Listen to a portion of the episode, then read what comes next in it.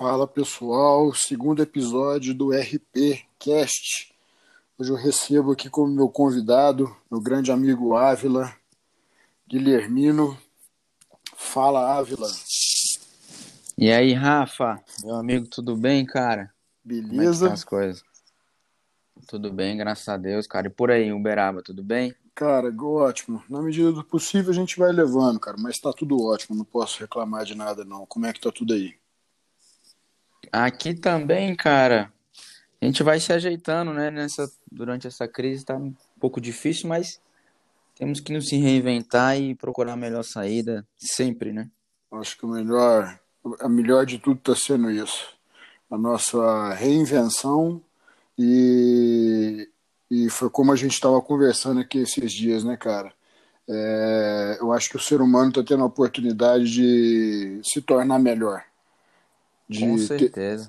Ter, ter novos projetos, estudar mais, ler mais, né, ficar mais tempo com a família. E eu acho que a partir de agora ninguém tem o direito de reclamar mais de falta de tempo. É, pelo menos durante essa, essa crise, tempo é uma coisa que não está faltando, né? Na verdade, está até sobrando. Cabe cada um, cada um aí conciliar a melhor maneira possível e, e aproveitar, né, cara? Com certeza.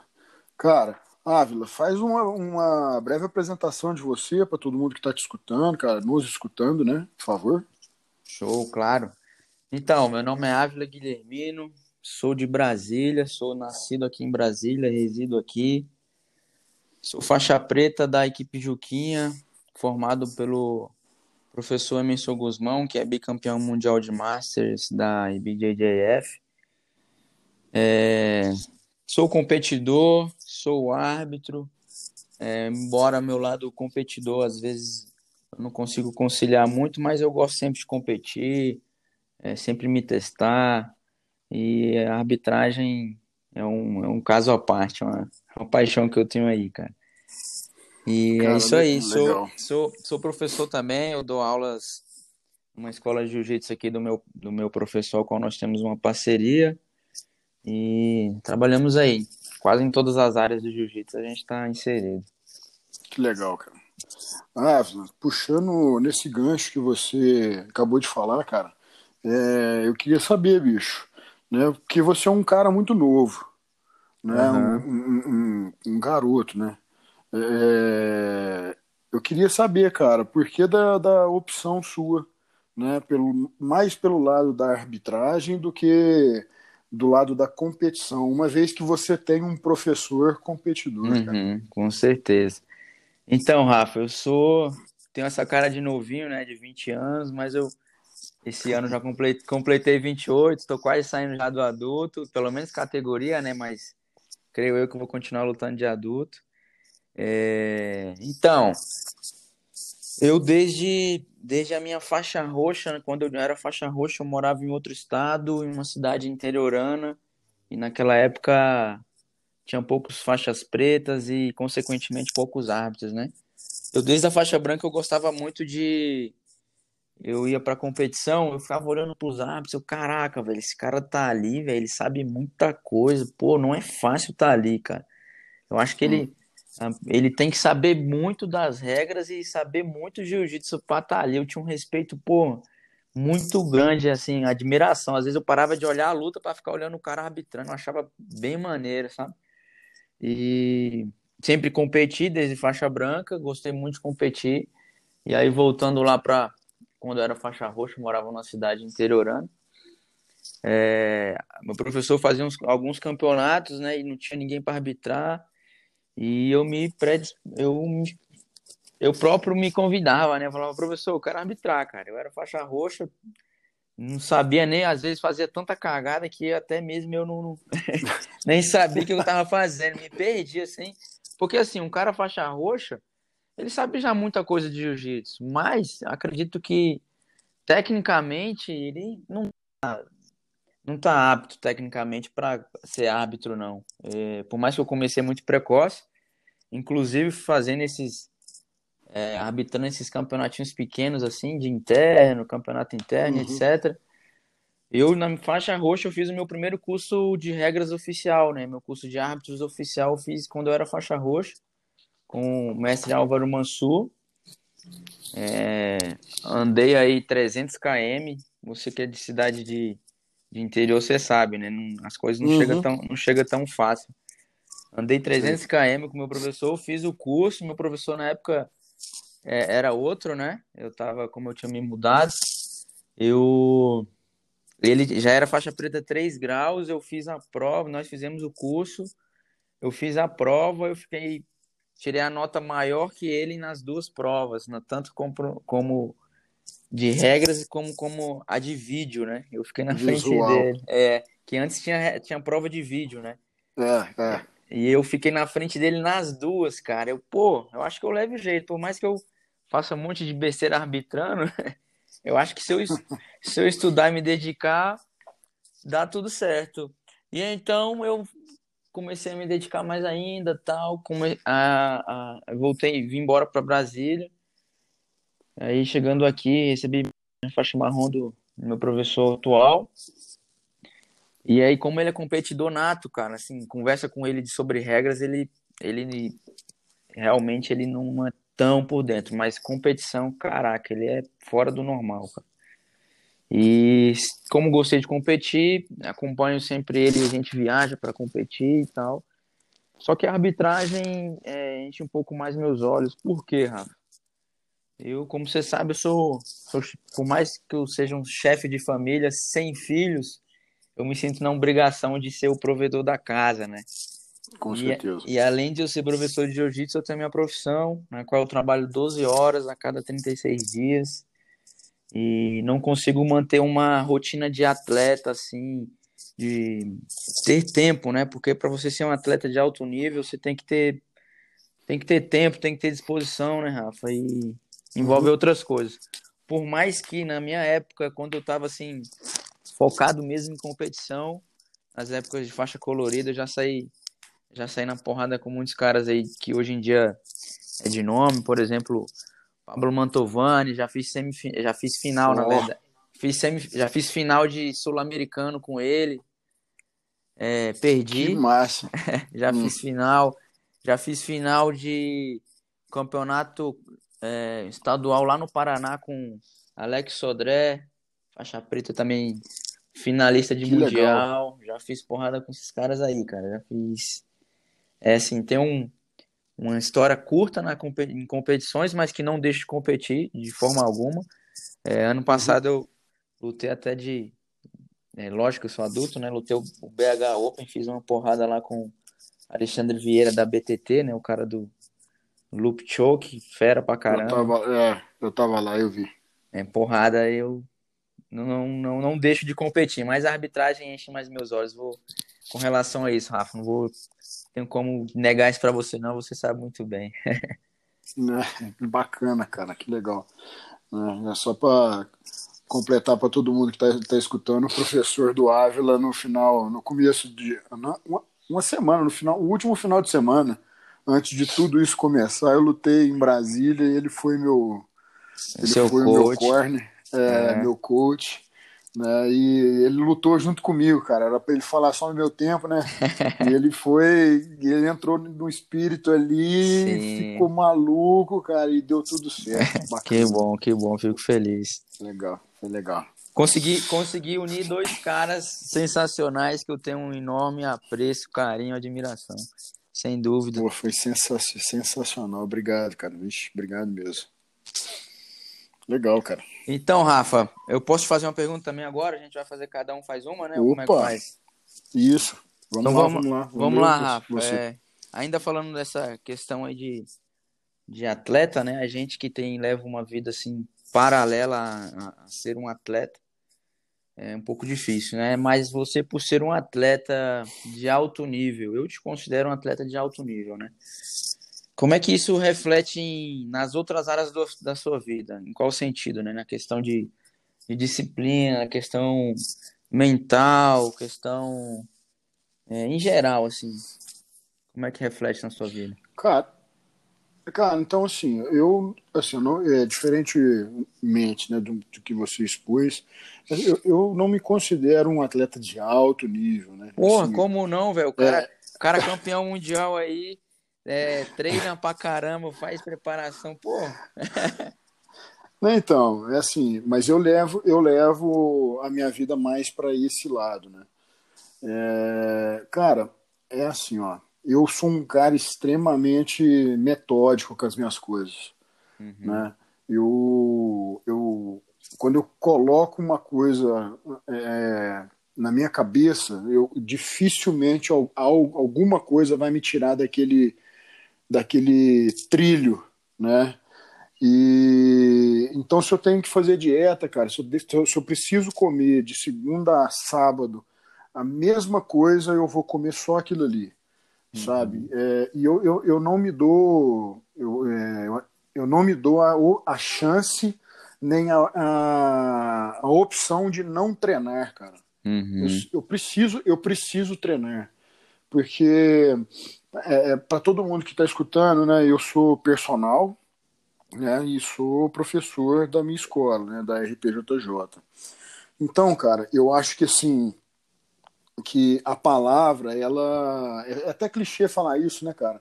Mas a palavra ela leva as pessoas a fazer alguma coisa. Uhum. O exemplo, cara, ela arrasta as pessoas, sabe? Uhum. Então eu, eu, eu, eu sempre tento ser o espelho para todo mundo que me rodeia, não só no jiu-jitsu, cara, mas para os meus alunos de personal sabe? Eu sou literalmente o que eu vendo e eu vendo o que eu sou, uhum. sabe? Então, para eu passar, para eu poder é, é, chegar e almejar bons resultados, sabe? Eu, eu, eu, tento, eu treino seis vezes na semana, né? E, e eu faço preparação cinco vezes na semana. Mas, é, é então, para eu poder também falar para um aluno de personal meu, pô, bicho, você precisa fazer tal coisa. Eu, eu antes de eu passar aquele treino para ele, eu, eu, fiz antes. Eu sabia que é possível um ser humano fazer aquilo, uhum. independente, da, independente de qualquer situação, de, de qualquer condição física que ele tenha, é, eu faço antes para depois passar. Né? E no jiu-jitsu também, cara. Nosso papo aqui é de jiu-jitsu. E no jiu-jitsu, cara, é assim, eu, eu, eu, eu tenho muito isso na minha cabeça, cara que na segunda-feira todo mundo está descansado. Né? E não é todos os, todos os nossos alunos que estão prontos e preparados para treinar cinco, seis, cinco, seis vezes na semana. Então eu não acho justo, cara, eu na segunda-feira me entregar de corpo e alma para aquela turma que está lá e, e porventura um aluno meu que seja faixa branca, faixa azul, né? É, é, menos graduado, vamos dizer assim, se ele pode ir na terça, na, na quinta-feira dessa, dessa mesma semana, eu não acho justo ele tá indo a primeiro dia na semana dele e eu não treinar, sabe? Uhum. Eu não tá lutando, eu não tá, não tá fazendo os rolas, como a gente fala, né? Com certeza. Porque não é, eu também, também não estou falando que eu sou uma máquina. né? Claro que chega uma hora que tem, tem dia que você fala, não, não vou. Porque você sabe que você vai machucar. É, mas, eu, mas eu tenho isso muito, muito pelo lado psicológico, sabe? Eu tenho isso muito forjado em mim, sabe? Muito blindado. É... Que independente de qualquer situação, eu estando sadio, cara, eu não me dou essa opção Sim. de não fazer. Eu simplesmente vou e faço. Sabe? Agora, acho que, pelo que eu entendi, a, a pergunta ela engloba mais coisas, né? É, assim, de uma, geral, de uma é maneira geral, ela ser um atleta, igual você falou, pô, te, te, te dá um, um, um, psicológico muito forte, né? E aí você consegue Isso. lidar com crises dentro da família, crises financeiras, né? A gente, a gente, por ser do esporte, tem uma certa facilidade quanto a isso, né? Nosso psicológico é muito bom. Assim, pelo menos psicologicamente. Mas tem muita, né? Mas tem muita coisa que o meu psicológico é ruim, cara. Principalmente essa parada. Não, mas. É, de uma maneira geral, né, Rafa? Em relação. Sim, é, é. Mas assim, eu tenho, eu tenho uma pessoa muito importante na minha vida, cara, que é a Mel, né? Uhum. A minha esposa. É, acho que ela faz. O, o, ela, ela me completa é, totalmente no sentido de onde eu sou extremamente falho, Uhum. né? Que no, no começo disso tudo, cara, né? da- de toda essa situação, eu desorientei, cara. É, como eu sou um prestador de serviço, literalmente, né? Eu tava, cara, eu fiquei extremamente desorientado Aham. no, no começo, né? E ela foi o meu equilíbrio, cara. Ela começou a, a baixar a minha bola, assim, me trazer para a realidade, para a gente começar a viver um dia de cada vez e vencer aqueles primeiros dias, né? E, e então, assim, por, por esse lado, eu tenho uma pessoa que ela é muito importante em todas as áreas, cara. Ela é muito importante porque ela ela acredita mais em mim do que eu mesmo. Né? Tem, tem, tem campeonato que às vezes eu vou, cara, eu falo, porra, vou, vou nesse campeonato, vou lutar com tal cara. Ela, e daí, cara? E daí? Você é você, você é duro. Você é... Então, assim, ela acredita muito mais em mim do que às vezes eu mesmo, sabe? E ela me dá esse, e ela me dá esse equilíbrio, sabe? Ela, ela faz é, é, essa, esse, esse, esse contrapeso Contrapeso, na minha vida que faz, é, é, que faz eu, eu ficar mais centrado e vencer mais as coisas. Sim. Né? Eu, é, só para completar, eu sou um cara muito medroso, né? Medroso que eu digo assim, dá cer certos pulos do gato, né? Tudo que a gente tem até hoje, é, tudo que a gente conseguiu, a nossa grande virada de mesa na nossa vida com nossos filhos, eu devo muito a ela, né? Porque ela que acreditou no negócio, ela que fez é, toda a parte da escola virar, se, ela tornar Aham. realidade, né? Ela que eu, eu devo muito a ela, sabe? Sim, imagino. Mas eu tento, mas, mas no, no, no corpo da pergunta, cara, é basicamente isso. Eu, eu nunca me dou a opção mesmo de não fazer as coisas, sabe? Eu sempre vou lá e faço. Boa. É, acho que eu acho que isso é acho que se todo mundo se, se todo mundo colocasse isso na cabeça esse tipo de pensamento sabe eu acredito que a gente não teria tantos tantas pessoas que no, no nosso esporte que começariam e parariam Sim. né a gente tem, a gente não teria tantas pessoas que não praticariam o esporte de um modo geral sabe porque o sofá da nossa casa sempre vai ser mais gostoso do que qualquer esporte é verdade. que qualquer um. Entendeu? Mais ou menos isso Show. aí. Muito bom, me respondeu sim, com certeza. Cara, legal. Vilar, Manda. deixa eu te perguntar uma coisa. Deixa eu te perguntar uma coisa, cara. É, quanto tempo faz, né, que você pratica jiu-jitsu? E você fazer uma breve, é, é, um resumo, cara, da sua trajetória dentro do jiu-jitsu. Show, cara. né? Eu tenho essa eu tenho, eu tenho essa curiosidade porque a gente é uma pessoa, gente- nós somos próximos, né? E eu nunca, eu nunca tive a oportunidade de te perguntar isso. Verdade, E É uma verdade. coisa que, né? Então, velho, Rafa, eu tenho. Eu, agora eu completo 11 anos de jiu-jitsu, sou um bebê ainda no jiu-jitsu, me considero. Por mais que eu tenho mais experiência de, de vividas dentro do jiu-jitsu, né, do que muitas pessoas que, sei lá, têm 20, 30 anos no esporte, mas que não se entrega, né? Uhum. Eu sou muito intenso, eu sou muito intenso em tudo que eu faço, cara. É um dia pra mim no jiu-jitsu é como se fosse um ano, sei lá, de tanta possibilidade de coisas que eu faço em prol desse esporte que, pô, foi fascinante, pa- apaixonante desde a primeira vez. E a primeira vez, cara, foi fui acompanhar a competição de um primo que ele, ele já praticava na época faixa branca. Eu fui lá assistir, ele me chamou, eu falei, vamos. Cheguei lá, velho, o campeonato lotado, cara. E aí, ele nervosão, né, faixa branca, aí eu, pô, sem saber o que fazer, o que falar pro cara, velho. Não sabia se pegava água, não sabia, não sabia se conversava, se deixava o cara quieto. Aí eu, pô, vou deixar ele na dele, né? Aí o cara foi competir, meu primo, pô, lutou super bem, cara. Eu vi, ganhou a primeira luta, foi uma emoção tão bonita, cara, tão sincera, sabe? Que eu falei, caraca, bicho, parada parece, parece que é legal, velho, porque nunca tinha, nunca tinha Uhum. visto meu primo assim. Nós temos a mesma idade. Eu, pô, que legal, velho, achei maneiro. E aí eu me convidei pra ir treinar no, no- no próximo dia. Eu falei, ó, quero treinar, velho. Que dia tem treino? Ele, cara, tem treino amanhã, só que eu não sei se eu vou lutar porque eu tô quebrado aqui da competição, mas vou dar um jeito de ir. Não, beleza, aí combinamos, eu fui, cara. Cheguei lá, meu primo é, é pesado, se não me engano, categoria pesada, veste kimono A3 ou é A4. E eu sou, pô, sou magrinho, né? Sou. Sou, sou galo estourado, né? Sou pluma, velho. E aí uhum, treinei com o kimono do cara, velho. A3 é enorme. Sofrimento demais, velho. Meus dedos, a, a parte externa do dedo nas falanges ali, na, na junta das falanges, velho. Rasgou todinha que ficou na carne, velho. Cheguei em casa, hum. mostrei isso pra minha mãe. Na época eu não era casado, mostrei pra minha mãe. Minha mãe, meu filho, que que é isso? Mãe, me apaixonei, velho.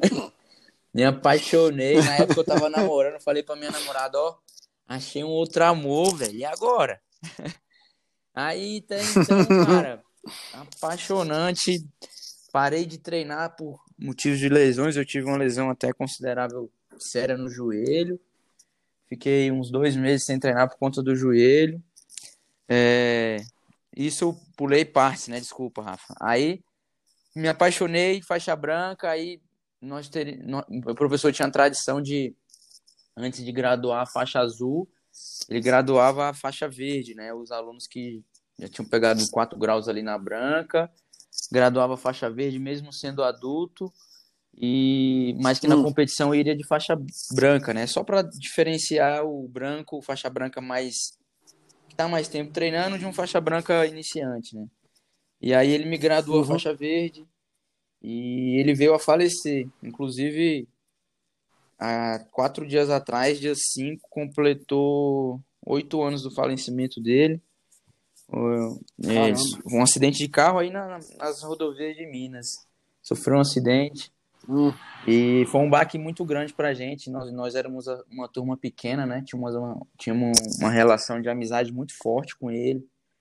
E quebrou bastante assim o elo entre nós alunos, né?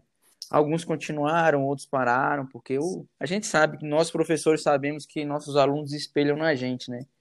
Aí Aí de uma hora para outra o espelho vai e quebra, tu não tem quem se espelhar, né? E graças a Deus, Deus colocou na minha vida algumas pessoas antes do jiu-jitsu que não deixou a gente desanimar, né? Em específico, eu, meu primo, que começamos, ele começou primeiro, né? Mais uns dois, três que demos sequência. É, tenho gratidão eterna e um deles foi o meu professor atual, Emerson Guzmão. É, ele morava em uma outra cidade e ele vinha dar aula aqui, é, sempre vinha dar aula aqui segunda, quarta e sexta. E a gente, eu conheci ele através do desse pequeno impasse que eu tive ali, né, com o meu, com meu professor, um pequeno não, um enorme impasse, uma, uma, uma uhum. perda irreparável, conhecê-lo lá. E mais ou menos após um ano eu tive uma proposta para morar fora, morei um ano na Argentina e sem parar de treinar, né? E depois morei em Foz do Iguaçu quase três anos ali. E isso tudo sem parar de treinar. Aí voltei, fiquei um tempo a mais de roxo, porque eu voltei para cá e meu professor achou melhor eu cumprir o ciclo todinho de faixa roxa com ele, por mais que eu já tivesse cumprido anteriormente, né? Já cheguei com faixa roxa uhum. 4 graus. E ele, não, vamos cumprir mais dois anos. Eu, tá bom, vamos embora. E aí comecei a auxiliá-lo dando aula como faixa roxa instrutor dele, no dia que ele não ia, eu segurava a onda. A gente sabe, a gente, professor, a gente precisa de um braço direito ali, né? Que sempre fortalece. E Com eu certeza. fui esse braço é. direito dele e começamos. Ele abriu uma turma para eu ser o instrutor dessa turma, era eu e ele. E depois desse tempo todo aí, é, cinco, seis anos mais ou menos, vai fazer seis. Nós estamos com quase 100 alunos nessa turma. E com sucesso, graças a Deus. E sempre, sempre gostei de competir, viajava sozinho para competir, é, envolvidão em tudo, tudo, tudo, tudo que você pensar que de, que uma pessoa se envolver no, no jiu-jitsu eu sou, cara. Gestão de escola, é, programação de aula, hum. é, arbitragem, tudo sou, eu gosto muito. Jiu-jitsu é, é o é um dos alicerces da minha vida, sem, sem demagogia. Esse é um pouquinho um resuminho da minha ah. história aí ao longo desses 11 anos. Na verdade, eu fiz, fiz dois anos de faixa preta agora. Na verdade, vou, é, vou fazer em outubro, faço dois anos, sou um, um bebê prematuro na faixa preta ainda, mas que não parece, né, Rafa, que eu tenho só dois anos de faixa preta pela tanto de, de é... experiências que eu tenho. É. Você teve à frente de, de muita, muita, coisa, né? coisa né? então acredito, acredito, que a responsabilidade, a, a, faixa foi. A cor da faixa foi um mero detalhe é. em, toda sua, em toda a sua trajetória. Amadureci muito rápido no jiu legal. Graças a Deus. Com certeza. Respondido, legal. meu amigo? Bacana. Demais. Pô, muito Rafa, agora eu, eu, quero fazer uma, uma pergunta para você aí. É, como você falou, né, que tem uma escola e a gente sabe que não tem, não tem fórmula mágica, né, já pré-definida de como o cara ser um empresário do ramo de, do jiu-jitsu e ter sucesso, né? Isso aí não existe, né? Cada um é, corre para onde acha melhor, né? E você, você como uhum. empresário, proprietário de uma escola, é, que é até conceituada né, em Uberaba, com certeza, e na região aí. É, você se baseou uhum. em algum case aí, algum case de sucesso, ou foi se adaptando de acordo com as variáveis do, do nosso esporte? Como é que, como é que foi para você, como empresário, cara? Então, é assim, acho que tudo, tudo como você né, coincidentemente, do tudo que você acabou de falar, né, eu sempre tive. É, é, eu não sei se, se, era eu que eu que tinha esse esse pontinho de de, de, de estar tá sempre ali do lado de quem estava ministrando a aula, ou se as pessoas mesmo, o pessoal sempre enxergou em mim alguma coisa de diferente, mas desde a faixa roxa eu também estava junto do, dos meus professores, sabe, na roxa, na, na marrom, né? É, e, e, foi tudo muito gradual, sabe? Eu sempre, sempre fui o, o monitor uhum. ali, o instrutor, né? Depois, quando eu me graduei a faixa preta, logo depois que eu peguei o primeiro grau, né, da faixa preta. Na faixa preta também eu era, estava junto lá do lado no tatame e logo que eu peguei o meu primeiro grau na faixa preta, né, eu tive uma proposta de trabalho né, para ser professor de jiu-jitsu dentro de uma academia que ia abrir aqui em uhum. Uberaba. Então, assim, é, é, isso me facilitou muito, porque eu não dei um passo maior que a minha perna. Né? Eu tinha toda uma. Eu, eu, eu, eu tinha uma turma dentro de uma academia e a estrutura da academia me auxiliava uhum. em tudo isso. Né? Eu já tinha, eu, eu tinha recepcionista Sim. lá, eu tinha a catra, eu tinha a catraco. Controle. Era só professor. É, é, essa é uma. Eu só era o professor da Sim. modalidade. Eu tinha minha turma lá dentro, mas a academia oferecia a modalidade uhum. para os alunos, né? Só que essa, só que esse projeto começou a crescer muito, uhum. né? É, chegou num ponto, cara, de eu tinha dois anos com a turma dentro da academia, né? E assim, só para completar, era assim, ó, se eu tivesse um aluno em cima do tatame, eu receberia o mesmo tanto se eu tivesse oh. 50. Né? Eu recebi, eu recebia hora aula, Sim, não era proporcional, não né? era eu não recebia, não era proporcional. Então assim, se eu tivesse um aluno, era o mesmo valor que se tivesse 20 em cima do tatame, era a mesma coisa. E, e isso foi muito importante para mim, porque eu tinha um Sim. salário, né? É, era registrado, a, a, a, academia ela oferecia plano de saúde para mim e para minha família, né? Então foi, foi muito. Eu, eu, eu cresci muito nesse, nesse lugar. Só que chegou num ponto que, que, que a turma ficou muito grande e a academia não conseguia abraçar Sim. a turma porque é, o prédio, né, o espaço físico da onde a gente estava, ela era já tinha todos os setores, a musculação, a sala de ginástica, a sala de, de spinning, a, a sala de treinamento funcional e a sala de artes marciais, né, que eu dividia com mais três modalidades, uhum. né, era o um quadro de horário por, por modalidade, né, não tinha mais para onde crescer, não tinha como derrubar uma parede e aumentar o tatame. Uhum. Né? Então, e eu comecei, aí foi o que eu falei, né? É, a Mel colocou tudo no papel, a gente conversou, não dá. E aí, cara, eu lembro que quando a gente fez essa, é, é, que a gente sentou e colocou isso num papel, a gente fez acontecer tudo em 20, 15, 20 dias. Compramos tatame, alugamos local, já fomos atrás de, de, de, de bebedor, mandamos fazer banco e já começamos a montar. 20 dias estava pronto. Né, para na virada do mês todo mundo já ir para a escola. Né? Então, assim, eu, eu não dei um passo com relação a isso, né? e hoje ela é tudo que ela é. Né? Ela está sendo tudo que, que ela foi construída.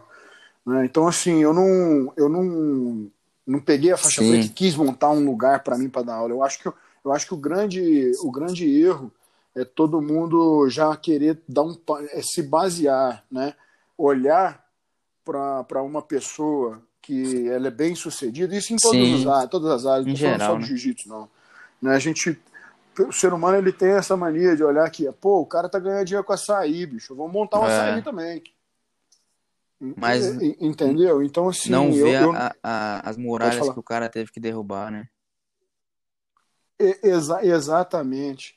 Então eu, eu fui muito devagar, apesar de, de se você se eu for te, te colocar tudo em, em, tempo, em anos, uhum. né, em períodos, foi tudo muito rápido, né? Mas porém foi tudo muito tranquilo, foi um passo de cada vez, né? Para a gente chegar onde a gente está hoje, né?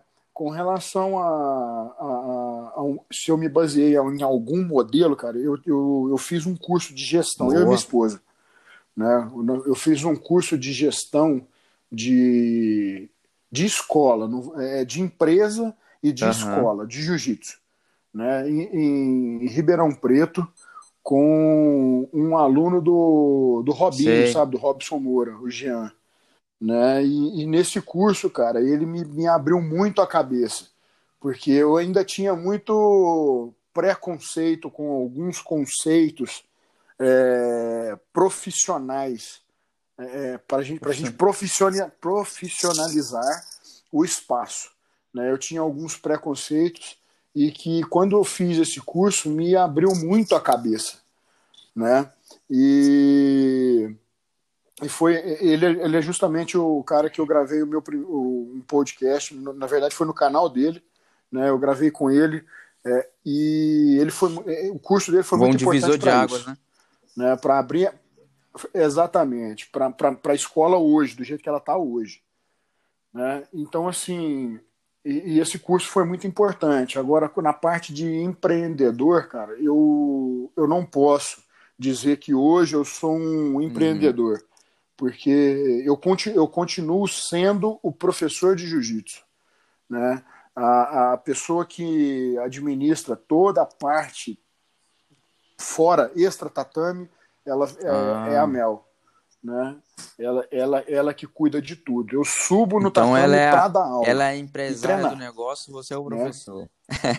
é, isso, eu, eu, cara, eu não sei, eu não sei como é que funciona a parte de pagamento é ela Muito que sabe. Bom, eu não cara. sei quanto que, como que como que o, o sistema da, da, da, academia funciona, é ela que sabe. Eu não sei cobrar, não sei passar cartão lá porque a maquininha é do jeito dela, do, da, da forma dela, igual às vezes por se porventura ela não consegue, né, por causa dos meninos ou da faculdade dela, o pessoal chega para fazer alguma coisa administrativamente lá a galera, chama a Mel porque uhum. eu não sei uhum. de nada, cara.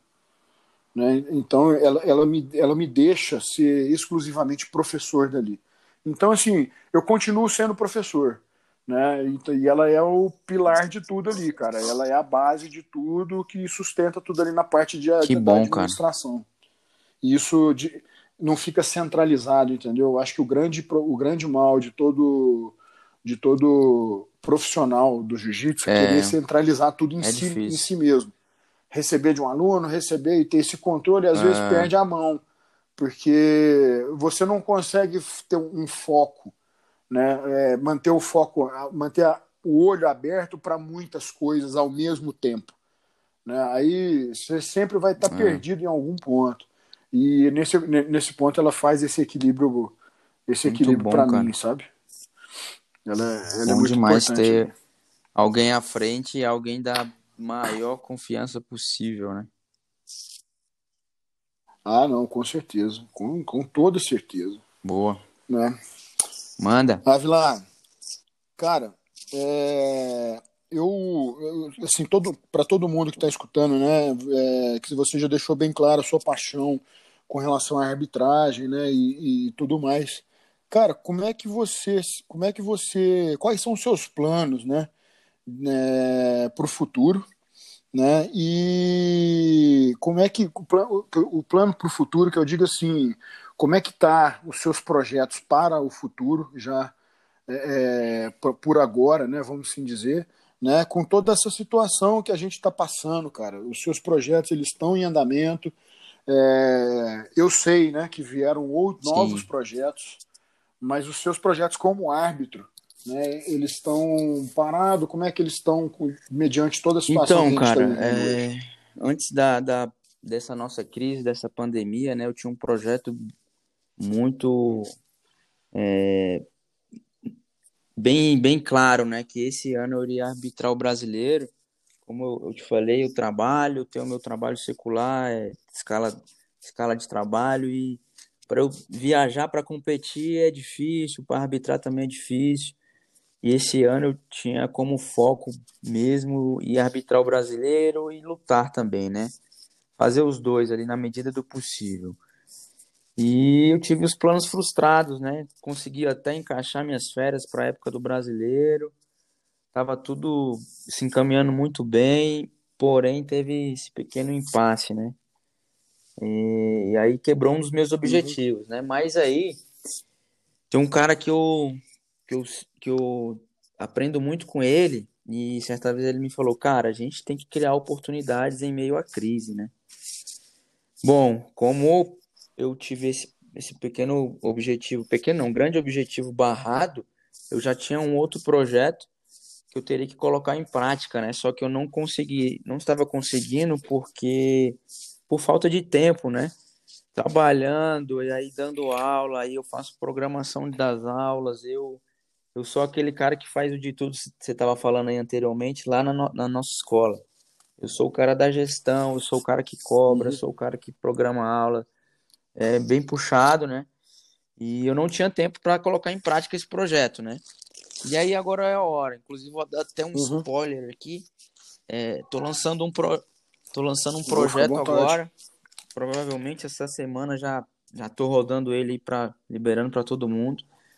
É um curso de regras online, bem completo mesmo. É, acredito que não perde em quase nada para um curso de regras oficial presencial.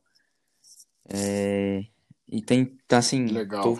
nas fases finais, inclusive é, essa semana foi bem, bem puxada, tava fazendo muita coisa, tô há 40 dias em cima disso. E isso tudo eu tenho para mim que vai ser um divisor de águas para mim na arbitragem, espero que seja.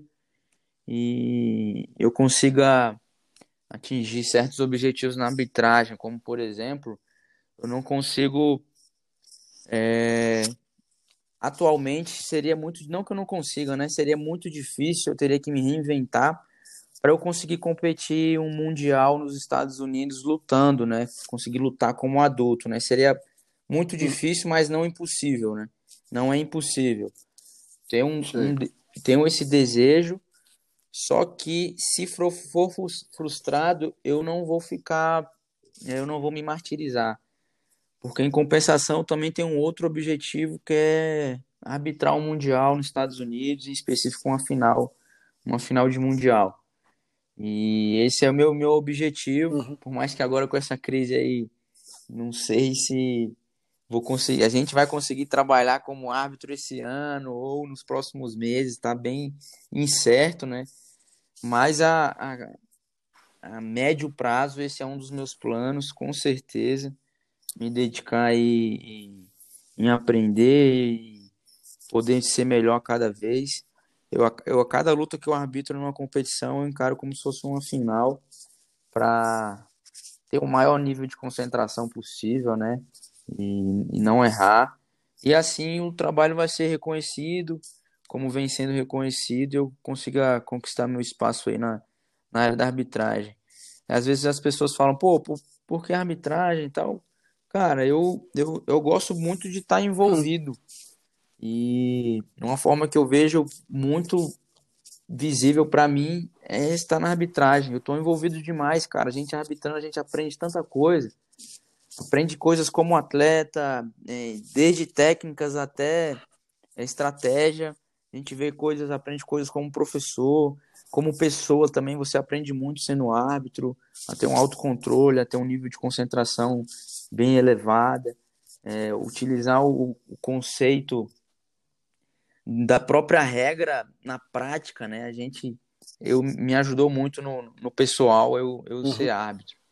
E meus objetivos são esses, né? Continuar esse Concordo. ano arbitrar o máximo possível. Ano passado eu consegui arbitrar de 26 campeonatos.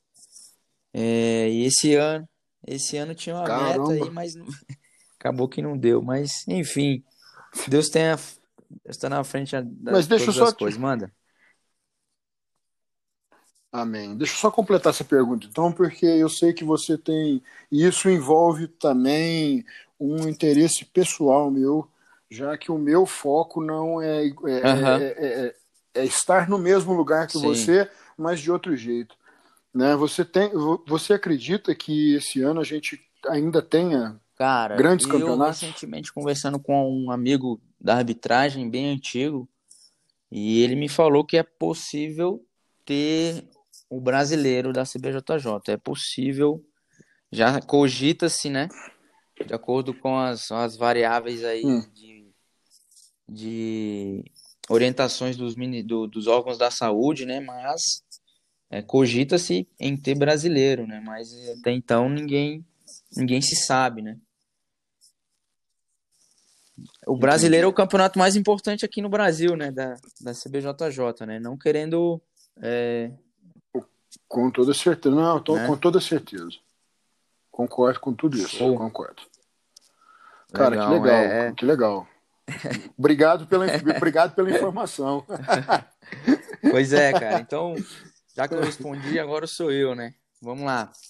É, Rafa, a gente como professor, a gente sabe que ter um planejamento ali estrutural de aulas é muito importante porque a gente retém aluno, né? Uma aula mal estruturada, a gente uhum. corre sérios riscos de perder aluno, mais do que até mesmo com a aula bem estruturada, né, gente? Tendo o direcionamento correto ali das, das nossa, da nossa didática, das nossas posições, do que fazer, né? E você é formado em educação física, né? É, tem essa parte de formação acadêmica, em, em, estruturação de aulas, programação de aulas, assim, tem esse feeling, né? Didático pedagógico. E, pô, como é que estru... como é que tu acha que deve estruturar assim de maneira sólida, né? Uma maneira é... bem eficaz uma programação de aulas para uma turma de jiu-jitsu. Por mais que a gente sabe que envolve muitas coisas, mas de uma, de uma maneira breve aí, como é que tu acha que, que pode partir desse conceito aí? Então, o que que acontece, cara? Eu, eu acredito que assim, você ser uma pessoa. Você, o jiu-jitsu, é, eu escutei isso uma vez e eu levo isso com muito carinho, essa frase. Né, que o jiu-jitsu ele é para todo mundo. Mas com nem certeza. todo mundo é para o jiu-jitsu. Né? E, e eu adaptei um pouco esse conceito, cara, para duas variáveis do jiu-jitsu. É que a faixa preta ela é para todo mundo mas nem Sim. todo mundo é para faixa preta, né? E dar aula é a mesma coisa. Pode. Todo mundo vai poder dar aula, mas a aula não é a, a aula não é para todo mundo, cara. Porque assim, é, é uma eu, e isso eu já vi nessas andanças nossas aí no Brasil, cara. Eu, eu sempre tento treinar aonde eu tô passando, aonde eu tô de viagem, e é uma coisa que às vezes a Mel até me breca, porque às vezes a gente vai fazer viagem de férias eu pergunto se eu posso levar kimono, e, e aí fica, fica, fica complicado, né? Então, assim, nesse, nesse ponto de. Eu vejo que é, é, não é só por eu ser professor uhum. de educação física, sabe? Eu vejo que tem muita gente, cara, que cai de paraquedas demais, né, nesse sentido, sabe? E não é que é errado, mas conta muito com a pessoa conta muito com a sorte, porque ser professor de jiu-jitsu não é só aquele momento ou os momentos em cima aula, do né? tatame, né? Sabe? É, exatamente. Aquilo ali é o que você vai colocar em prática, né? Entre aspas, de todo o tempo que você teve que perder, não perder, mas que você teve que tirar é, é do seu momento de lazer com a sua família para estruturar uhum. a semana. Né? Então, assim, eu, eu, eu tô falando, agora eu vou falar de mim, né? Que eu tiro determinado momento do meu final de semana para estruturar. Eu não estruturo um plano de aula mensal. Eu tenho, ah, é? eu tenho a minha metodologia de aula pronta, né? Que eu, eu, eu sempre eu sempre converso muito com, com os meus amigos faixas pretas, o que, que é usado, o que, que não é, né? É, o que, que eles fazem para um iniciante, ou então como é que. Mas eu acho que vai. Aí quando você leva para uma turma já adulta, uma turma intermediária avançada, a aula já começa a ficar mais individual para o que você não que você gosta de fazer, mas as, as particularidades das posições ficam individuais né? Então, o que, que eu acho? O que, que eu penso assim? O que, que eu faço, na verdade? Né? Eu tiro sempre um tempo no final de semana para montar as minhas aulas durante a semana. Né? E, e, isso é muito importante, porque eu, eu, normalmente eu monto a aula de segunda e terça, uhum. que são duas turmas que se revezam. Né? Aí eu monto outra aula para ter para quarta e quinta, né? Na sexta-feira o nosso treino aqui ele é sem kimono, mas eu tento eu tento moldar mais ou menos aquilo ali que foi feito com kimono para o sem uhum. kimono. E no sábado eu faço um treinão mais aberto, sabe? Eu deixo um mais livre, match.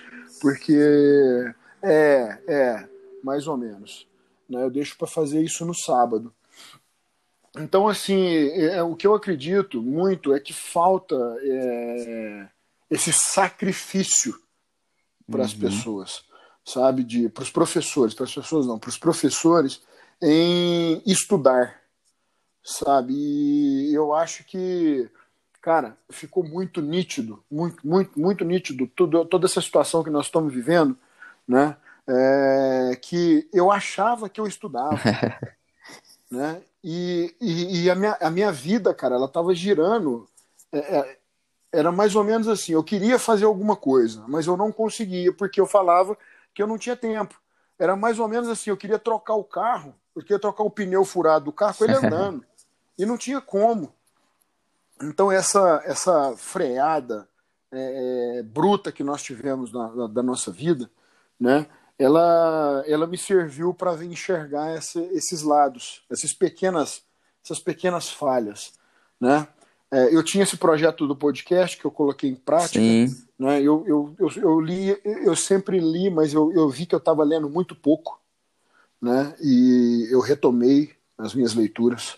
Né? Eu, eu estudava de uma certa forma jiu-jitsu para montar as minhas aulas, que eu comecei a ver uma outra, uma outra forma de estudar né? É, para montar treino, para renovar a minha metodologia de treino, né? Mas eu acredito sim, cara, do, dentro disso que você falou, eu acredito sim que a, a, a formação ela contribui muito para o meu para a turma em si, para eu poder levar tudo com mais uhum. clareza, uhum. sabe? É claro que eu, é claro que no começo a gente fazia aquele negócio às cegas, né? A gente chegava lá, ah, hoje eu vou passar passagem de guarda. No outro dia você estava passando uma, uma, é. uma raspagem e não tinha sincronia. Mas eu acho que tudo na nossa vida foi melhorando e nesse ponto também. Né? É, hoje eu consigo fazer tudo com mais clareza e eu devo muito à minha formação de, de Sim, educador é, físico. Eu, esse ponto que você falou eu acho que a gente é, é uma herança, né? Por mais que nós não somos nem não tanto contemporâneos aí na faixa preta, tu é mais graduado que eu, mas nós herdamos isso dos nossos professores, né, cara? Isso não que seja errado, né? Porque na época deles o jiu-jitsu era, era uma outra história, né? Era uma outra situação. Hoje tem uma evolução outra... muito grande, cara, e a é, gente tem que se adaptar, tem que se moldar, né, às atualizações. Por isso que eu que Exatamente. Eu acho que para eles, eu acho que para eles é... foi um pouco mais difícil essa adaptação, sabe? Porque eles são de uma época é, que o jiu-jitsu era só de casca grossa. É, cara, não tinha programação de aula, dia, você ia, ia para dar aula, pô, chegava no tatame, quantas vezes meu professor falava, ah, vou dar isso aqui hoje, aí no outro treino era outra coisa, mas não por falha dele, mas é porque é. Não é não. É. Era porque é a realidade, cara, né? Era, era a realidade do, da, daquela época. E eu acho que foi. O jiu-jitsu evoluiu muito. Né? Os nossos professores, eles amacetaram é, muito barro para a gente chegar onde a gente está. Sabe? E, e eu Sim. ainda sou um pouco mais velho que você, né? Mas. Bem mais. É, né? Já, pouco tá, não, bastante. Tá. Master Mas... 4 já? Master 5? pô, e também não, Magrinho. Fala assim não, cara. Master 2, pô. Eles podiam rever o conceito para passar para tirar um ano do Master 2. Porque eu já tô chegando no ponto de ser velho no Master 2, pô. Mas então, assim, cara, a gente. Eu, eu, eu ainda peguei um pouco dessa fase é, da, da, da, valentia do jiu-jitsu. Né? E onde os faixas pretas, quem chegava à faixa preta, cara, era um uhum. semideus. Né? É, é, era aquele cara que venceu aqueles 10 anos, cara, de uhum. massacre, né? Não que, não que apanhava, cara, porque era uma, era uma rotina, né? Então, era uma, um ciclo, né? E hoje não, cara. Hoje o jiu-jitsu ele atende é, essa modernidade do jiu-jitsu, é muito bonita. O jiu-jitsu ele, ele, ele cresceu de uma tal forma, né? Eu, eu acredito sinceramente, não é porque eu pratico, porque nós praticamos jiu-jitsu, mas eu acredito que o jiu-jitsu, cara, foi a, foi a arte marcial que ela mais Com cresceu certeza. em 10 anos. Porque ela. É, é porque ela. E, e, literalmente, cara, ela engoliu outras artes marciais. Porque, assim, não engolir de, de ser melhor do que as outras artes marciais, não, não é isso que eu tô querendo dizer, não. É porque é, é muitas artes marciais elas são tão formais né? Elas seguem, elas seguem uma cultura tão tradicional que elas não se reinventaram com a modernidade. Sabe? Elas não se adaptaram à modernidade. E o jiu-jitsu, cara, ela, ele veio tendo essa, esses pequenos saltos, né, para estar tá onde ele está. Então hoje, cara, pô, eu tenho um aluno que, que ele começou agora, é, esse ano, né, a treinar, né, o, é, ele tem 47 anos, cara. Cara, quando que na hum. nossa época isso ia acontecer? O cara, bicho, ele ia ficar desorientado, ia ser um, um, um, um teste para ele, né? Fazer aquilo ali. E hoje não. Hoje, pô, e ele é o pai. Olha para você ver como é que é, é legal a história. É, esse aluno meu, ele chama Alessandro, né? A filha dele, que começou a treinar jiu-jitsu, né? E ela começou a competir, e ele levou a filha um campeonato e ele me conheceu, a gente ficou conhecendo. Ele ficou tão encantado com tudo que aconteceu com a filha dele, eu nem chamei ele para treinar. Depois de duas semanas desse campeonato, ele estava com um kimono em cima do tatame. Sabe? Então, eu, eu acho que o jiu-jitsu ele, ele cresceu muito nessa. Ele se, ele se modernizou, né? ele, não deixou de, ele não deixou de ter a essência do que ele, do que ele sempre teve né? Que sim, a essência sim. em cima do tatame, né? A parte a parte nega a parte negativa do jiu-jitsu, graças a Deus nós vencemos ela, né? E ele e o jiu-jitsu passou por uma metamorfose, cara. Com certeza. É, linda, linda, linda, linda, né? Agora é você. Sou eu agora, né? Eu acho Rafa, que o papo tá tão, Rafa, legal, podcast, tá tão legal podcast, o papo né, que eu... que nem Instagram não, né? Não tem limite, né? Ah, então... Não, cara, aqui a gente vai bater um papo. Eu tô fazendo mais ou menos, a gente tá com quase uma hora. Eu tô pensando, Não, tô vendo tranquilo. aqui mais ou menos uma hora e vinte de Tá, com certeza. Porque tá muito legal, cara. Tá, tá, tá, muito bacana. Tá? Manda. É... Ávila, cara, eu, eu, assim, isso é uma visão de competidor e de árbitro também, né? Eu não sou um árbitro como você, né? Eu me considero um, um, uma criança na arbitragem, né? Perto de você, né? E, mas eu, o, o, conceito é o mesmo, tanto para quem está arbitrando, como para quem está competindo e para quem está fora da área de, de, de, de, de, de luta né? Que o árbitro, quando ele acerta, cara, ele não fez mais do que a obrigação dele e ele passa desapercebido, né? Porém, cara, o que, que acontece? Quando ele erra, o crédito total do resultado daquela determinada luta cai nas costas do Sim. árbitro, né? E eu queria que você me falasse um pouco sobre isso, sabe? Porque assim é, é, é difícil a gente encontrar seres humanos que não, assim, não perdi porque eu errei né? É, não, é, e ele sempre acha o culpado. E normalmente, er, errando ou não errando, o árbitro sempre vai ter o, aquele ponto negativo na carreira dele, né, cara? Isso é verdade, que comentasse cara. um pouco sobre isso. essa tua pergunta falando da seguinte maneira: ser árbitro é muito difícil, sempre será difícil, nunca deixará de ser difícil, mais ainda, não é para qualquer um.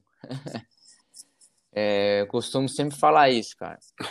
E iniciando sua, a resposta da sua pergunta, cara, por mais que a gente esteja muito preparado para, em todos os aspectos, né? É, aspecto de embasamento da regra, preparado mentalmente, com certa experiência, a gente é ser humano, né, velho? É passível, sim, com certeza, de erros, né? E, pô, eu não conheço árbitro que tá ali para errar, né, velho? A gente, quando tá ali, a gente quer fazer o sair de casa, chegar no campeonato, arbitrar todas as lutas, sair, ninguém nem vê que eu tive lá. Né? Eu penso dessa maneira. E, uhum. e prejudicar atleta é muito ruim, cara. É muito ruim. Eu, Ávila, eu, eu fico muito ruim. Fico muito mal, na verdade, né? É, recentemente aconteceu de. Tava arbitrando até uma luta de um conhecido, conhecido aqui de Brasília, e por eu ser humano, eu cometi uma falha, cara. Infelizmente, eu prejudiquei o, o resultado da luta. Pô, eu não poderia. Eu, não é tão nem, nem tão necessário eu estar tá falando isso, né? Mas, pô, eu sou, eu sou ser humano, eu sou passível de erro. E, cara, eu fiquei uns dois, três dias muito mal na hora de dormir, velho. Ficava pensando, fiquei muito mal. Cheguei até, coisa que eu não faço, cara. Não... Cheguei até a ligar pro cara, não porque eu conheço, né? Mas porque foi uma falha que, infelizmente, é, alterou o resultado da luta, né? E eu senti que eu prejudiquei ele, por mais que ele tenha aceitado muito bem, que não, de certa forma, aceitou o meu erro, né? Mas ninguém gosta de errar. E, cara, é... falar uhum. sobre erro é muito complicado, irmão. Porque, igual você falou, né? O ego do ser humano. Às vezes ele. O cara lutou muito bem, tava tudo certo da estratégia dele todo andando certo durante a luta, isso visível para ele, para todo mundo. E ele assume uma outra estratégia, ele erra por ele mesmo só que aí, pô, porque o árbitro, sei lá, às vezes que não deu uma vantagem, ele acredita a culpa todinha da luta por conta de uma vantagem. Que às vezes por essa vantagem ele nem ganharia a luta, mas uhum. que é, o cara fala: não, se eu tivesse ganho a vantagem, eu teria me motivado mais, ia ficar mais perto de empatar, de virar a, a luta. E o ser humano não aceita perder, né? Ainda mais é, ele não reconhece os seus erros. É difícil, é muito difícil as pessoas que reconhecem seus erros, ainda mais é, se tratando de, de ter, em ter outra, outra pessoa em qual ele possa depositar o erro, né? É muito fácil para o ser humano depositar o erro em outra pessoa e assumir Sim. seu erro.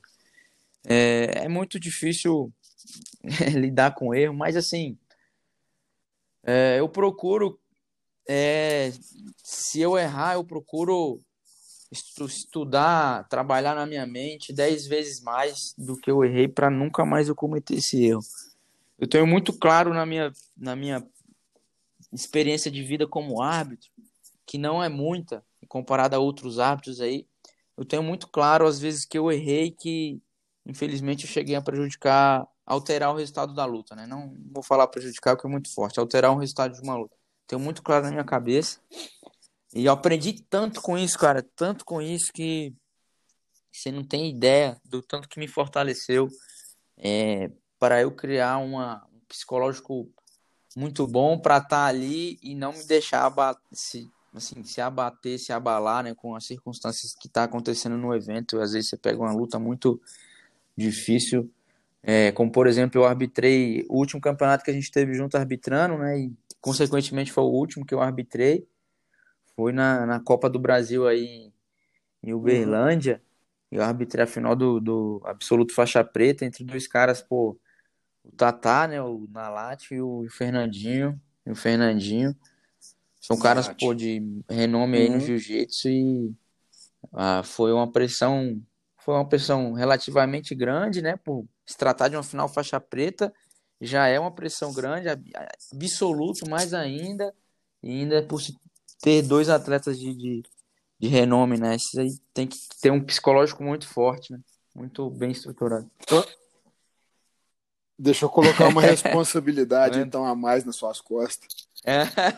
O, o Fernandinho é, é, de Uberlândia. Eu reparei que tinha torcida de outra equipe torcendo pra ele, cara. Ué, que estranho, velho. O cara com a camisa de uma equipe, uhum. o cara da outra equipe tá, pô, gritando o nome dele, pô. Eu vi que o ginásio estava meio que sim acompanhando e tal, todo mundo focado ali na luta. Mas é aquela coisa, né, Rafa? Com, consequência, eu tento me blindar cada vez mais para estar tá melhor, para não errar, né? Pô, por mais que a gente é ser humano. Não estou falando que eu não vou errar, lógico eu vou errar, vou errar muito. Quem não vai errar, né? Mas, assim, eu falo Com por certeza. mim, né? E falo por você que eu conheço, falo por outros árbitros que eu conheço. Nós estamos ali para entrar e sair sem ninguém ver, sem prejudicar nenhum atleta. Né? Pô, Esse é o grande tá prêmio do árbitro, né? Trabalho. Quando ele, quando ele não é quando ele não é falado, é, é. cara, é o, é o, grande é o grande prêmio, né? Quando ele não é questionado então no evento, cara, é, isso é verdade. Ele foi campeão. E estar envolvido no jiu-jitsu é. para mim é muito bom. Eu, eu ainda mais nada. É, então, assim, eu acho que eu acho que é muito. Eu, eu acho que os eventos, eu sei, é, cara, foi igual eu falei no meu, no, no, numa gravação que eu fiz junto com, uhum. com um amigo meu, né? Eu, o mundo tá cheio de crítico, né? Todo mundo critica, mas não adianta com você certeza. criticar sem ter a solução. E na, e na verdade, esse ponto que eu vou colocar não é uma crítica até mesmo porque Sim. eu não enxergo a solução. Mas eu acho que, mas eu acho que é muito desgastante para um ser humano, Sim.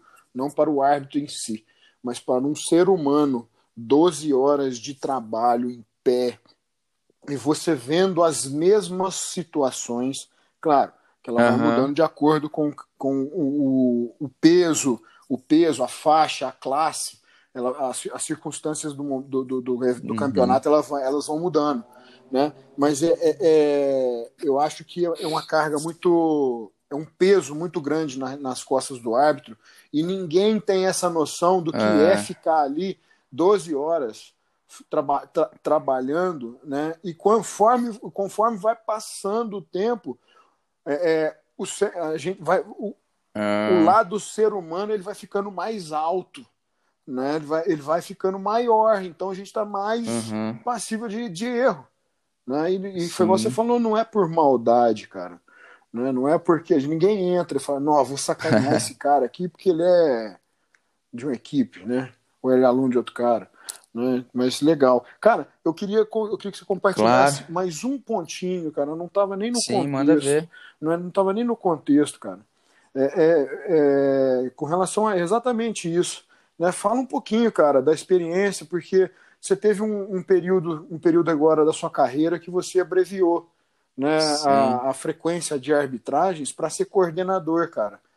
Eu queria saber um pouquinho desse lado, porque Sim, eu não tive a oportunidade de, de, de, de, de, de, tra de, de trabalhar, não, mas e nem de trabalhar com isso.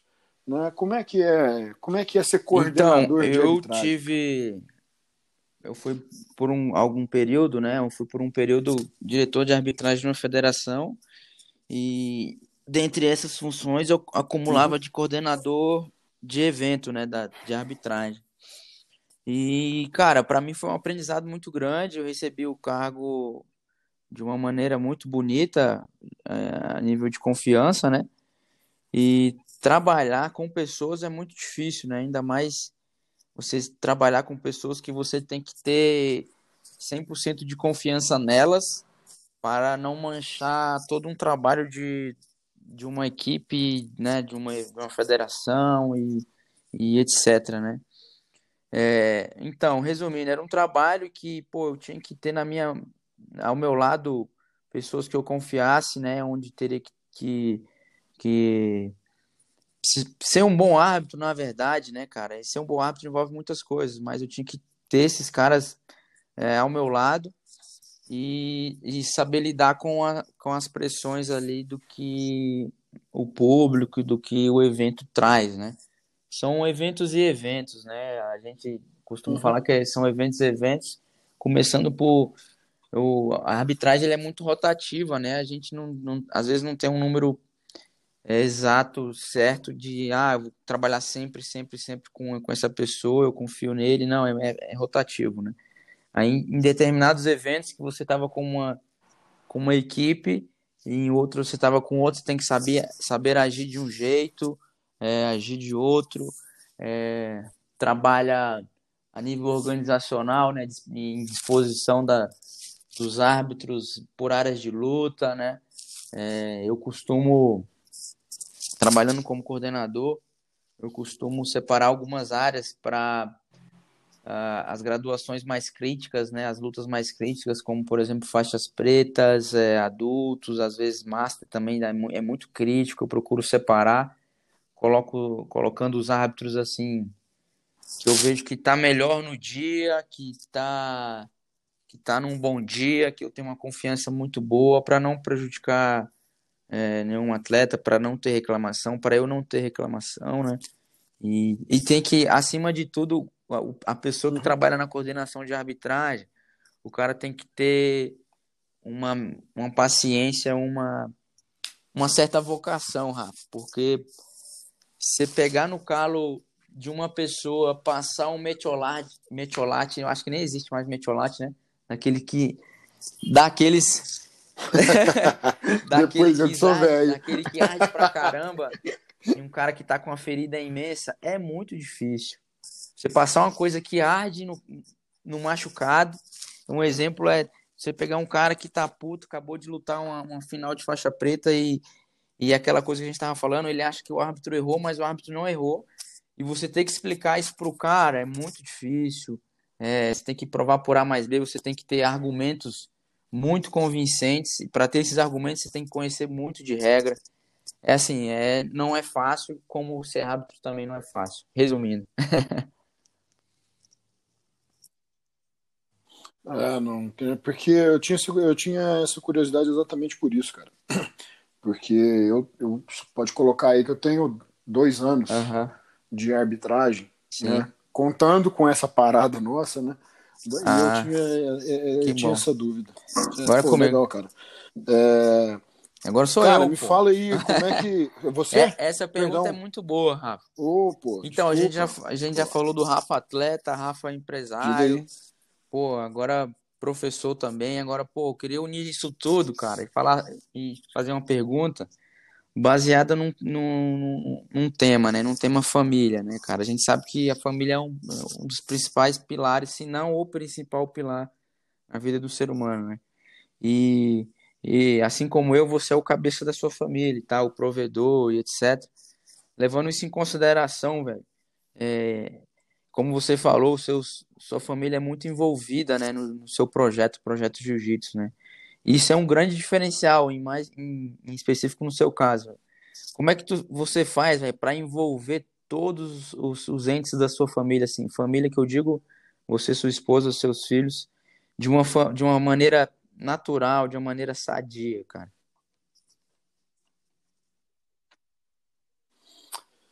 Cara, assim, é, é, foi igual eu já falei, né? Eu acho que não vou nem ficar repetindo, né? Mas eles são tudo, toda a base da minha vida, né?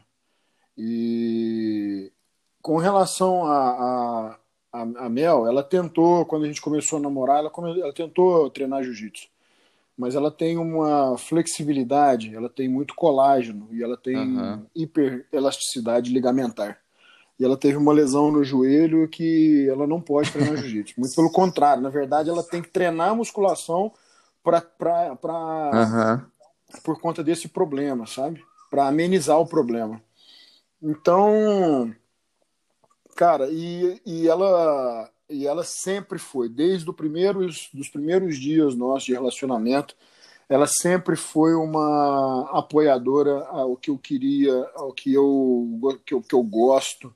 Né? Ela nunca falou, não, não vai lutar, muito pelo contrário, né? Foi igual eu falei, eu, às vezes eu não quero ir lutar, ou eu saio de casa numa vontade de lutar, cara. Nossa, campeonato e tal, chego no campeonato e falo, cara, o que, que eu tô fazendo aqui?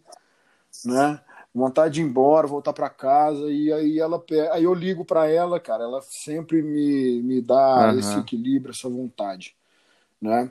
Essa é a parte competitiva. Agora a parte de, de envolver todo mundo, uhum. cara. Minha casa respira jiu-jitsu. Né? Aqui, é... apesar de hoje o Matheus, que é meu filho, né? Ele tem sete anos.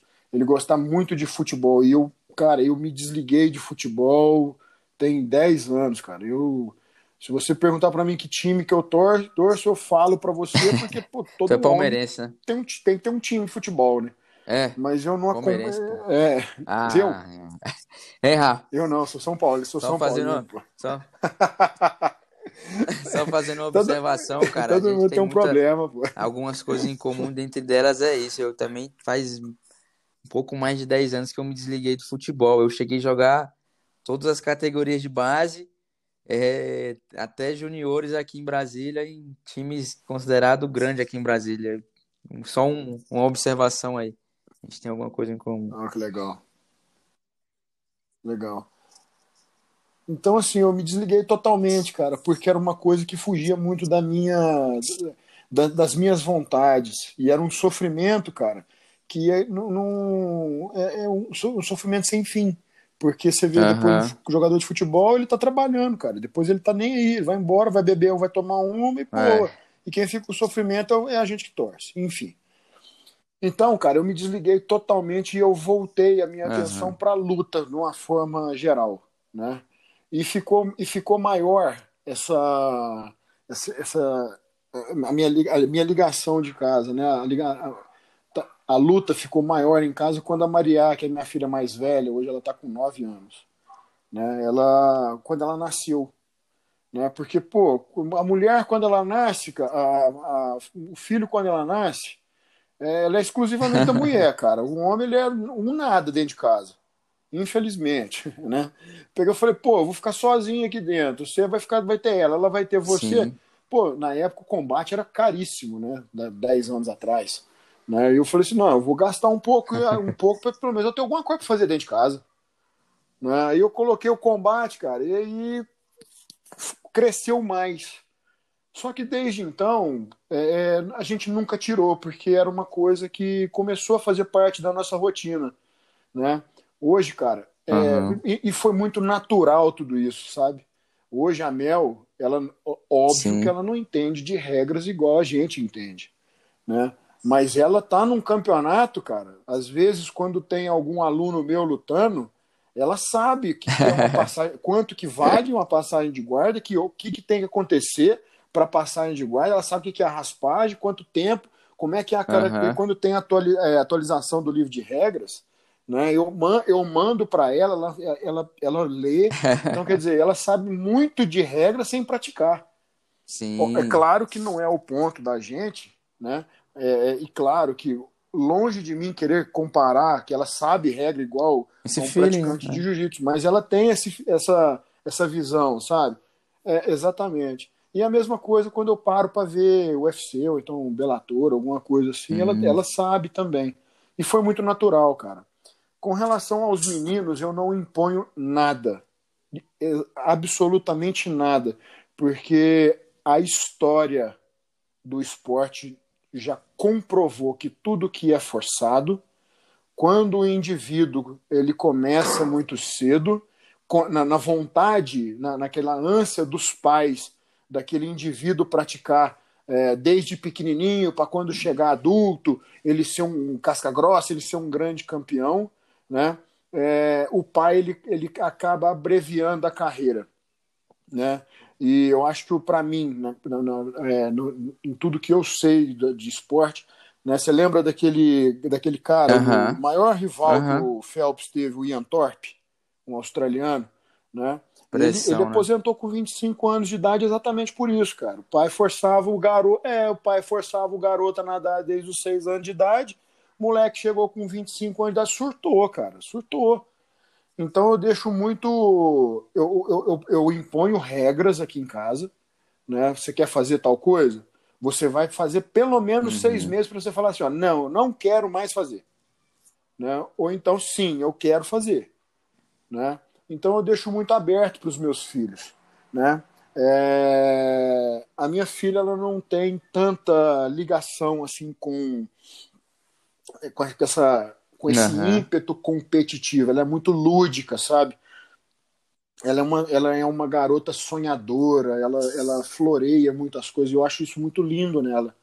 Mas ela tá sempre, do, pelo menos duas vezes na semana, ela tá em cima do tatame brincando, fazendo o treininho dela porque ela vê o Matheus. O Matheus já é aquele moleque competitivo, aquele menino que ele, é, ele quer ganhar sempre, né? Mas é, uhum. todo dia que ele fala assim, ó, não por preguiça, claro, né? Mas ah, papai, hoje eu tô cansado. Eu falei, não, então descansar também é treino, né? Então eu deixo, eu deixo eles muito, muito abertos com relação a isso, porque eu sei que é, é, em determinado momento né, essa, é, é esse fogo, nos dois, tá? Esse fogo Sim. pode acender para isso. E eu tenho, eu tenho muita vontade, cara, de um dia poder competir é, uhum. o Matheus numa faixa colorida já de adolescente para adulto, eu, eu, poder bom. competir junto com ele num grande campeonato, sabe? Da Maria também, cara. Da Maria também. Né? Mas foi tudo muito natural. Respondendo a sua pergunta, foi tudo muito, foi tudo muito natural aqui em casa. Mas eu, mais uma vez, até uhum. parece até é, bobeira ficar falando isso, né? Querer engrandecer, enaltecer, mas eu devo tudo isso. Eu acho que eu, eu, eu vou, vou, corrigir o que Sim. eu vou falar. Eu tenho que dar crédito a Deus, né? Por ter colocado a, uma pessoa igual a minha na minha vida. Para todo, toda essa, essa base, sabe? É, foi, foi, foi bem bacana. Cara, Ávila, a minha última pergunta para você, cara, é uma curiosidade que eu tenho para todo mundo. Cara, eu queria saber como é que você cara, eu enxerga, tenho, cara, daqui ser bem sincero a 10 anos. Rafa, eu tenho esse defeito para mim. É, eu não gosto de me ver a muito longo prazo, cara. Lógico, a gente se pega pensando e tal, igual, igual a Maria, eu sou sonhador, mas eu sou tenho um problema que eu sou muito imediatista, né? Eu não me, não sei me ver daqui 10 anos, mas eu, lógico, quero muito estar estar ter é, pessoal, né? Quero muito estar, estar com meu filho, filho ou filhos, eu não sei ainda, não tenho, né? É, tá realizado pessoalmente, profissionalmente, em específico se for direcionado para o jiu-jitsu, melhor ainda. Se não for, Quero estar envolvido demais, com certeza. É, espero daqui até lá já ter arbitrado vários mundiais. é, competido mundial, que é um dos desejos meus que eu tenho também, competir mundial. Visto que, pô, se eu já sair na mão com caras que estão lá, por que, que eu não posso estar também, né? Você tem que, que ter prioridades na vida, né? Uhum. É... Enfim, Rafa, resumindo, uhum. é, eu penso, como eu não, não consigo me pensar daqui 10 anos, não sei se isso é um, é um, é um adjetivo ou é um, ou é um, um algo negativo, né? De a pessoa não se planejar daqui 10 anos. É, eu, eu, eu pretendo estar com. Eu penso o lado familiar, né? Eu penso já estar tá com. Tá bem com minha família, que assim, a gente estando bem com, com a família, as outras coisas fluem bem mais fácil, né, Rafa? E sim, eu quero muito ter uma escola de jiu-jitsu para mim, onde eu tenha meus alunos, é, represente minha equipe é, e etc, né? Eu, eu, eu, eu não faço isso por. Não sei se é Sim. uma certa forma um egoísmo, né? O cara, pô, quero chegar, tá tudo bem, tudo top e tal, mas temos que pensar assim. Mas eu não sou muito fã disso, não, Rafa, vou ser sincero, velho. mas eu não tenho nada contra, respeito quem se pensa Legal. na sua vida daqui a 10 anos. Eu, eu prefiro, é igual você falou, dar um passo de cada vez e, e se direcionando. E você, e você, Rafa? Como é que você se vê? Você se vê Legal. ou não se vê daqui 10 anos? Ó.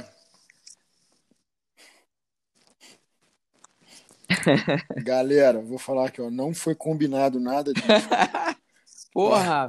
Mas eu também Pô, sou desse jeito, no, eu não consigo. Vamos ver nossa linhagem aí, velho. Se tem alguma coisa de. É. Ai, cara, eu, eu, desse eu, jeito. eu sou movido a pequenos objetivos, sabe? É... Então, eu coloco uma coisa de cada vez em prática, né? É... Eu tenho um grande objetivo, né? Que é formar minha esposa agora. Eu não sei se por conta da situação, se vai ser esse ano ou se vai ser o meio do ano que vem. Espero que nada que nada mude, que a gente tenha a possibilidade Sim. de concretizar isso para até o final desse ano. E essa é uma proposta que eu, eu, eu, eu devia isso a ela, sabe? Eu tinha uma dívida de gratidão uhum. a ela com relação a isso e eu, eu tenho, eu quero fazer isso. Né? E, cara, eu prefiro pensar no meu futuro depois da formatura dela. Porque é. eu, eu, não consigo também enxergar a minha vida daqui 10 anos sabe? Mas se eu tiver, cara, se eu tiver que apostar em alguma coisa, é na minha estrutura familiar mesmo, sabe? É, bem, bem do jeito que você falou. Eu vou utilizar o que você falou. Fechou. Eu não posso ter filho mais, eu já parei com a fábrica, mas eu quero, eu quero poder, é, já, eu, eu quero encaminhar bem os meus, os meus filhos para que eles sejam boas pessoas e eu possa proporcionar a eles tudo que eu não pude ter na Com minha certeza. infância e adolescência. Acho que se eu puder falar em se eu pudesse falar em coisa de em 10 anos, é, é o que eu enxergo. É, se você falar há 10 anos atrás, né, se alguém me fizesse essa pergunta há 10 anos atrás, eu falaria tudo para você, menos que eu estaria casado é verdade, com dois é filhos. É difícil. e eu sou e eu sou e eu sou um cara que eu não vejo há 10 anos atrás é. a minha vida diferente do que ela se tornou 10 anos para frente. Então, eu prefiro sim, eu igual a você, eu prefiro viver minha vida um passo de cada vez com pequenos objetivos em que eu posso Boa. alcançar para eu poder traçar o próximo. Pô, quero fazer esse um desafio é... para a galera que assistiu a gente, que, eu que ouviu, na verdade, né, que ouviu a gente durante esse tempo pô, deu, deu para conhecer a gente um pouquinho, né? Será que alguém que está nos, nos, escutando sabe se tem alguma coisa em relação a ver é, é, essa nossa proximidade, sei lá, tipo, de zodíaco, de não sei o quê, de nascer em tal dia, tal horário, pô, porque não tem. tem que ter alguma explicação, né? A gente gente tão pois longe, é, né, cara. velho? Assim, se conhece. Eu, também, eu também acho. Tempo, mas tem bastante coisa em comum, assim, e tudo muito natural, né, velho? É. E, e muito forte, Show uma de bola, muito forte, né, cara? É legal mesmo. Pô. Pô, Ávila, obrigado, cara. Obrigado pela participação. Obrigado por você ter tirado essa uma, Eu que agradeço. uma hora e meia, cara, de, Pô, de, de conversa bom, sadia, legal. Nem vi passar um papo bacana. Tá? É... Pessoal, esse foi o Ávila, ele é meu amigo, deu para ver, né? E eu queria agradecer a todo mundo aí que está dando essa força para nós, para pro, pro nosso canal, para nossa proposta tá funcionando. Pô, e... Rafa, eu quero te agradecer aí pelo convite. Considerações finais, Ávila. Por poder deixar um falar um pouquinho mais aí da, da minha vida, da minha carreira aí. E, pô, desejar maior sucesso aí do mundo para esse projeto aí do, aqui com a galera nos podcasts. Quero, fui, fui o segundo, né, Rafa? Espero, espero que passe várias outras feras aqui. Segundo assim, episódio. Como, como o Hugo Velasco, que passou o primeiro episódio, né? Eu acompanhei aí. E, cara, vai dar tudo certo sim. E aprendi uma coisa na vida é. que a gente, quando inicia algum projeto, se pensar no si, no se der errado, ele vai vir errado. Então vamos pensar positivo e vai dar tudo certo nesse teu projeto aí, vai fazer muito sucesso. Parabéns, Rafa. É grande Obrigado, abraço, até mais. Uma boa noite, manda um abraço para a um família. grande abraço, brigadão. Valeu. Obrigado para vocês também. Valeu. Valeu, galera. Um abraço.